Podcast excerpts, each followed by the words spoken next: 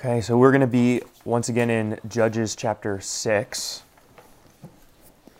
So if you could flip there, we will be starting off in verse 25 this week.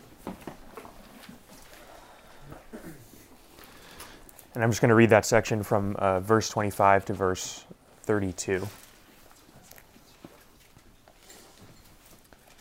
says, That night the Lord said to him, Take your father's bull, and the second bull, seven years old and pull down the altar of Baal that your father has, and cut down the Asherah that is beside it, and build an altar to the Lord your God on top of the stronghold here, with stones laid in due order. Then take the second bull and offer it as a burnt offering with the wood of the Asherah that you shall cut down. So Gideon took ten men to his servants and did as the Lord told him.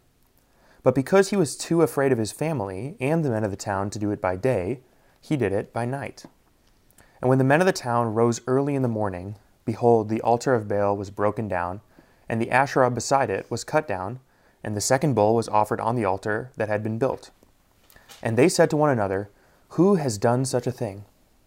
And after they searched and inquired, they said, Gideon, the son of Joash, has done this thing. Then the men of the town said to Joash, Bring out your son, that he may die for he has broken down the altar of Baal and cut down the Asherah beside it. But Joash said to all who stood against him, Will you contend for Baal, or will you save him? Whoever contends for him shall be put to death by morning. If he is God, let him contend for himself, because his altar has been broken down.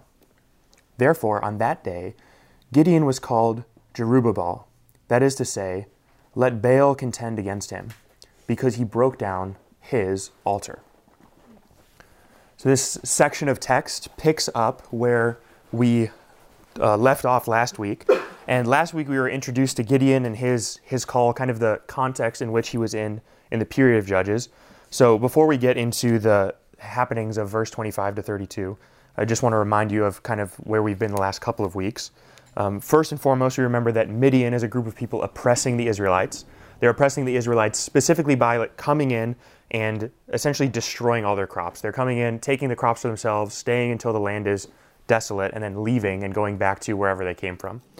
And so the Israelites have been oppressed by them for several years now, and to the point where, as we, as Justin pointed out last week, Gideon is hiding, and that's where he's threshing out uh, the wheat. He's he's hiding away and out of sight so that he won't be exposed or or um, at risk of being attacked by the Midianites. And it's in this kind of cowardly context, in this very vulnerable state that Israel's in, that Gideon encounters an angel of the Lord. And the angel of the Lord says to Gideon that God is commissioning him out to be essentially the deliverance for the Israelites. And Gideon, of course, doesn't necessarily trust that at first, and he, he kind of tests the, the command. And that's not necessarily a bad thing, uh, as we talked about last week. It's not necessarily uh, bad on Gideon's part. He's just inquiring of God to see if this really is a message from God. And so uh, the angel of the Lord interacts with Gideon. Gideon says, Okay, show me a sign. And it's through that sign that it's confirmed this really was a message from God. And Gideon really is being commissioned out to go and essentially begin the uh, freedom for the Israelites. He's going to begin to free them from Midian's grasp. And that takes us to verse 25, which is where we start off tonight. And we see that after the sign is given and the Lord speaks to Gideon, we see that verse 25 says, Later that night is when these events take place. Later that night is when the Lord comes to him and says, Take your father's bull. And he doesn't just say, Take your father's bull and sacrifice it to Yahweh. There's business that needs to be taken care of before an offering can be made to Yahweh. And this is a pretty, uh, pretty interesting section because it brings about, it pulls in some things that you get from the book of Leviticus and Numbers, where there's the sacrificial system and the offering system given. Um, we see that there's a bull, the second bull, which is seven years old, which is coming, and we're not exactly told why that bull is coming until later in the command. So the first bull is his father's bull, and it's there to help him pull down the idol for Baal, the, the altar there. And the second bull is going to be used not uh, to help pull down an altar, but actually as a sacrifice for the altar. And so that second bull, seven years old, is going to be used as a sacrifice. But before the sacrifice can be had and an offering can be made to the Lord, the idol for Baal needs to be pulled down. the Asherah, which is basically a wooden pole that uh, would be a representative of their female deity in the Canaanite pantheon, that needs to be cut down. And so both the Baal uh, altar and the Asheroth uh, monument both need to be destroyed before worship of Yahweh can continue. And that's specifically given in those instructions, right? You'll see that. Uh, I'll just read starting in that quote in verse 25. It says, Take your father's bull and the second bull, seven years old, and pull down the altar of Baal that your father has, and cut down the Asherah beside it. And once that is taken care of, it continues in verse 26 and says, And then build an altar to the Lord your God on top of the stronghold there, with the stones laid in due order, and then take the second bull and offer it as a burnt offering to the Lord. And you're going to do that with the wood of the Asherah that was just cut down. So God is using a very uh, tight and very, um, I don't know, recycling conscious system of having the offering done. He's going to cut down the Asherah, and that's going to be the very wood that he's going to need to burn an offering to the Lord. And no doubt this is something that is going to be pleasing to God because it's going to first and foremost deal with essentially the primary problem of the Israelites. And this is something that is worth bringing up because uh, if you'll remember in verse 6 of chapter 6, you'll see something that is a pretty common expression uh, so far in the book of Judges. Remember, the Israelites are being oppressed, and in verse 6 it says, And Israel was brought very low because of Midian, and the people of Israel cried out for help to the Lord. Now, when we get that statement, they cried out to help for the Lord, we as readers aren't necessarily sure if this is an authentic cry of repentance and they're sorry for their sinfulness, they're sorry for their idolatry, and they want to repent and turn towards God, or if this is merely a, we're sorry we got caught, can you please come help us? What becomes more clear in the verse in verse 25 and 26 that Israel is not so much concerned with their actual idolatry, they're concerned with the punishment for their idolatry. And this has become clear multiple times so far in Judges, but it gets underscored here because the same Israelites who cry out for help to God, they get sent that prophet, that prophet preaches to them and says, You need to repent. It's, it's after that period of time that we still find Gideon in this current position where God has to tell him, Go destroy the idol of Baal that your father owns, the one that's in your father's house. So this is an Israelite who has an idol for Baal, an idol for Asherah, who likely was part of that group that cried out to help from God. And so we see that it's not an authentic, I'm sorry for my sin or I hate my sin. It's a, we just don't like the punishment that goes along with our sin. So what God's not going to do is he's not going to just rescue them from the punishment. He's going to first deal with the sin issue, the idolatry in their midst. And then after that, as you'll see later in the book of Judges, a few chapters later, then Gideon is used to deliver them from the Midianites. But it's not before the idolatry is addressed. The idolatry needs to go first, and then the actual deliverance itself comes. And so we see that uh, the idol is his dad's idol, and this is the one he has to take down. And so uh, it kind of forces the issue, it's going to force the issue of did Gideon's profession or did his testimony of believing that this is God, is that a true testimony? Is that an authentic confession of faith, or is Gideon just pretending? And this action that he's about to take is going to force the issue because Gideon knows, and you can see this later in the verse, Gideon knows that as soon as he takes this action, it's going to cause quite a stir in the community. He's going to force the issue of are we with Yahweh or are we with Baal? He's going to force the issue and he's going to expose the hearts of the community. And he knows if he's on the wrong side of that exposure, that the people will react negatively towards him. So God is now giving Gideon a command. Previously, Gideon asked God for a sign, and he says, Show me you're really God, show me you're really with me. God does so. And now God is demanding from Gideon essentially a sign to prove his his confession is authentic, that he actually is a loyalist towards Yahweh. And so Gideon is going to be tasked with cutting down this idol, uh, throwing down the altar of Baal, and then offering then later a sacrifice to Yahweh in that place. And so verse 27 is going to reveal to us what actually happens. We see so Gideon takes 10 of his servants and he does everything that the Lord tells him to do. But because he was too afraid of his family and the men of the town to do it by day, he did it by night. Now, that is a statement of Gideon's fear. You'll notice, though, that the author doesn't necessarily commentate on whether that is a, uh, a good thing or a sinful thing that Gideon did, or whether that was just a concession Gideon made as he was going through and exacting this, uh, this event. What, what is clear is that he is afraid somewhat of the people, but not so afraid that he's not going to be obedient to God. So you kind of have this a little bit give and take with Gideon and his actions. And then, verse 28, we see the reaction of the people And that reaction shouldn't surprise us because they have an idol towards Baal and Asherah, and yet they're crying out to Yahweh. And we see their reaction in verse 28. The men of the town rise early. They find that the altar of Baal is broken down, and the Asherah has been cut down, and they see that there's a bull that's been offered on the altar. And they say to one another, not glory be to God, we've, we've offered to Yahweh, right? If you, if you read other sections of Scripture, when offerings are made to Yahweh, the people of Israel are supposed to praise and worship and sing and dance and uh, rejoice. That's not what we see here. What you see here instead is they say, Who has done this thing? And after they search and inquire, they find out who it is. They say it's Gideon. And rather than praising Gideon, what they say is, uh, they, they go to his father Joash and they say, Bring out your son that he may die, for he has broken down the altar of Baal and cut the Asherah down beside it. And so this is a complete reversal of what the Israelites ought to be doing. The Israelites should have exacted this kind of punishment from whoever put up that idol for Baal in the first place and whoever erected the Asherah pillar in the first place. That is the sin that is guilty of death. Erecting a false god is punishable by death. But instead of that, they're defending the false god and they're saying whoever tore down the false god, whoever was responsible for this defamation of Baal and Asherah, we're going to put that person to death. And so you see how distorted the people of Israel have gotten. They've, been, they've become so lost in their idolatry that they've completely reversed what they ought to be defending and protecting. And instead, they're defending and protecting the very thing that is causing them to be stuck in their sinfulness. The very thing that's causing their oppression is what they're clinging onto desperately. And then Joash has this amazingly insightful comment. And it echoes a little bit of what Elijah says when he faces off against the prophets of Baal later in Scripture. And he says something like this He says, if Baal is really God, let Baal deal with the people who oppose him. Don't fight for him yourself. Just see if Baal is actually who you believe him to be. Now, that's a pretty significant claim.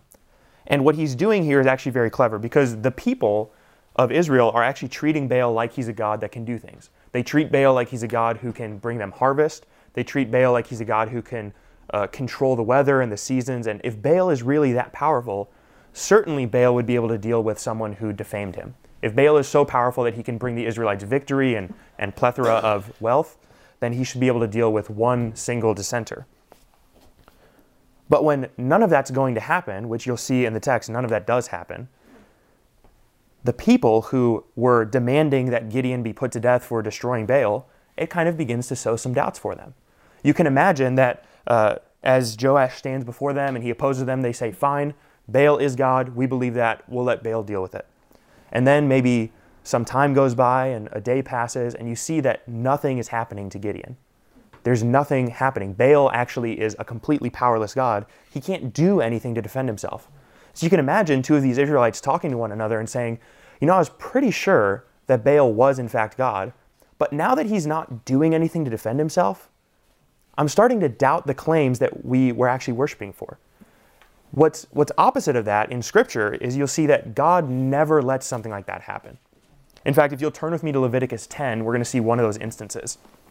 And remember, this is before the period of the judges, so this is a story that would have been passed around by the Israelites. They would be aware of this story. In Leviticus 10, you have uh, a kind of false worship, a, a defamation of the worship of God. And I'm just going to start reading in verse 1 says, Now Nadab and Abihu, the sons of Aaron, each took his censer and put fire in it, and they laid incense on it, and they offered unauthorized or strange fire before the Lord, which he had not commanded them to do. In verse 2, and the fire came out from before the Lord, and it consumed them, and they died before the Lord. Then Moses said to Aaron, this is what the Lord has said Among those who are near me, I will be sanctified, and before all the people, I will be glorified. And so Aaron held his peace. Now, Nadab and Abihu, those men who were just killed, are Aaron's sons. And you'll notice the, the false worship given to Yahweh is immediately punished by death. He reaches out and consumes them with the false fire that they've just offered to him. God can exact his own vengeance, he's totally capable of it. In fact, if you read the whole period of Moses wandering through the wilderness, you see that there's times where Moses is actually interceding with God to protect the people from God's wrath. There's times where God says, I'm going to send snakes in their midst, and he does. There's times where God opens up the ground and consumes the people who oppose him. There's times where God sends them quail and then causes the quail to poison them. There, there's all kinds of things that God can do to protect his glory and to prove that he is powerful. In contrast, Baal never does any of that. Every time Baal is opposed in Scripture, he's shown to be just as powerless as he actually is. He can't bring down fire on the altar when Elijah challenges their, the false prophets of Baal. He can't, he can't bring that fire down. He can't make it happen. God can consume the fire and the stone and the offering and the water. God is way more powerful than Baal. And this is something that uh, is becoming clear in the text. You, and this is not just God of the Old Testament stuff. In Acts 6, in the New Testament, there's two people, Ananias and Sapphira, who lie to the church. They say that we've sold this field for this amount of money, and so we bring that money to you, and look at us, we're offering a, we're giving a tithe or an offering to God. And what happens is God knows that they've lied, and so he strikes down Ananias, and then three hours later, he strikes down Sapphira for lying to him. And so God is clearly capable of defending himself. He doesn't need necessarily us to intercede for him. The opposite is true. It's completely opposite with Baal. If Baal doesn't have a, a, a clique of people who are fighting on his behalf, he's completely powerless. He's a false God. And that's, that's abundantly true in Scripture. And so you can imagine the kind of doubt that this sows for uh, these Israelites. And that's a good thing. God is showing them who he is and showing them how false Baal is.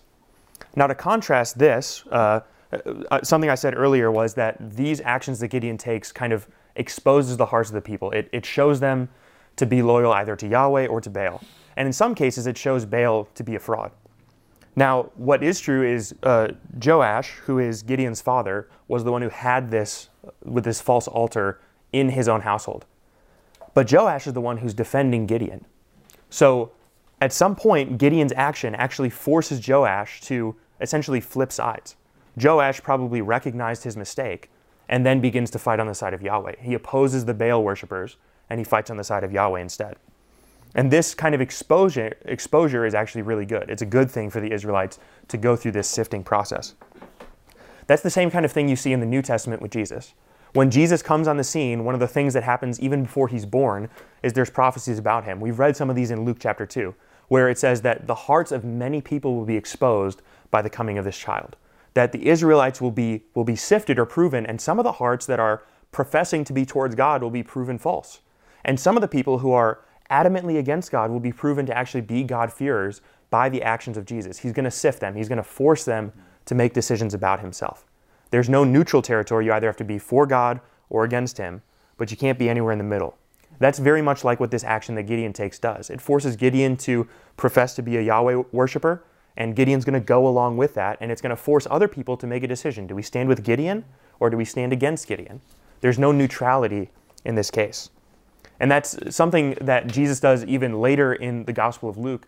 You see that he meets this rich young ruler who says, Lord, I love you, I'll follow you, um, I'm, I'm obedient to the law. What must I do to be saved? And Jesus calls his bluff, and he says, If you really are as, as open to me as you want to be, as open as you profess to be, Get rid of all your wealth and come follow me. And the man can't do it because the profession that he's made can't be actually backed up with his actions. It, it doesn't hold. It doesn't hold to the standard that Jesus has, has held him to. And so Jesus has sifted him. He's shown him to be a false professor of faith in God. And so that's very much like what happens here uh, in the story of Gideon. It's, it, it, it forces the Israelites to reconcile whether they are for God or against him. And I think there's a lot to learn from that Namely, uh, as we're maybe applying that to today in our context, we see that Yahweh is a God who demands certain kinds of actions from his people. It's not that God is a neutral God. And that's one of the things that offends people most about God. The, the existence of God is most challenged by people who have a problem with some downstream command or some downstream morality that God commands of his people. If God says that I command you to be uh, loyal to one wife for your entire life, people take issue with that and they say, you know, I don't like that so much. Maybe this God isn't so real after all. Because God is forcing morality. He's, he has commands that ought to be followed. And it exposes people as to whether they actually fear God or they don't.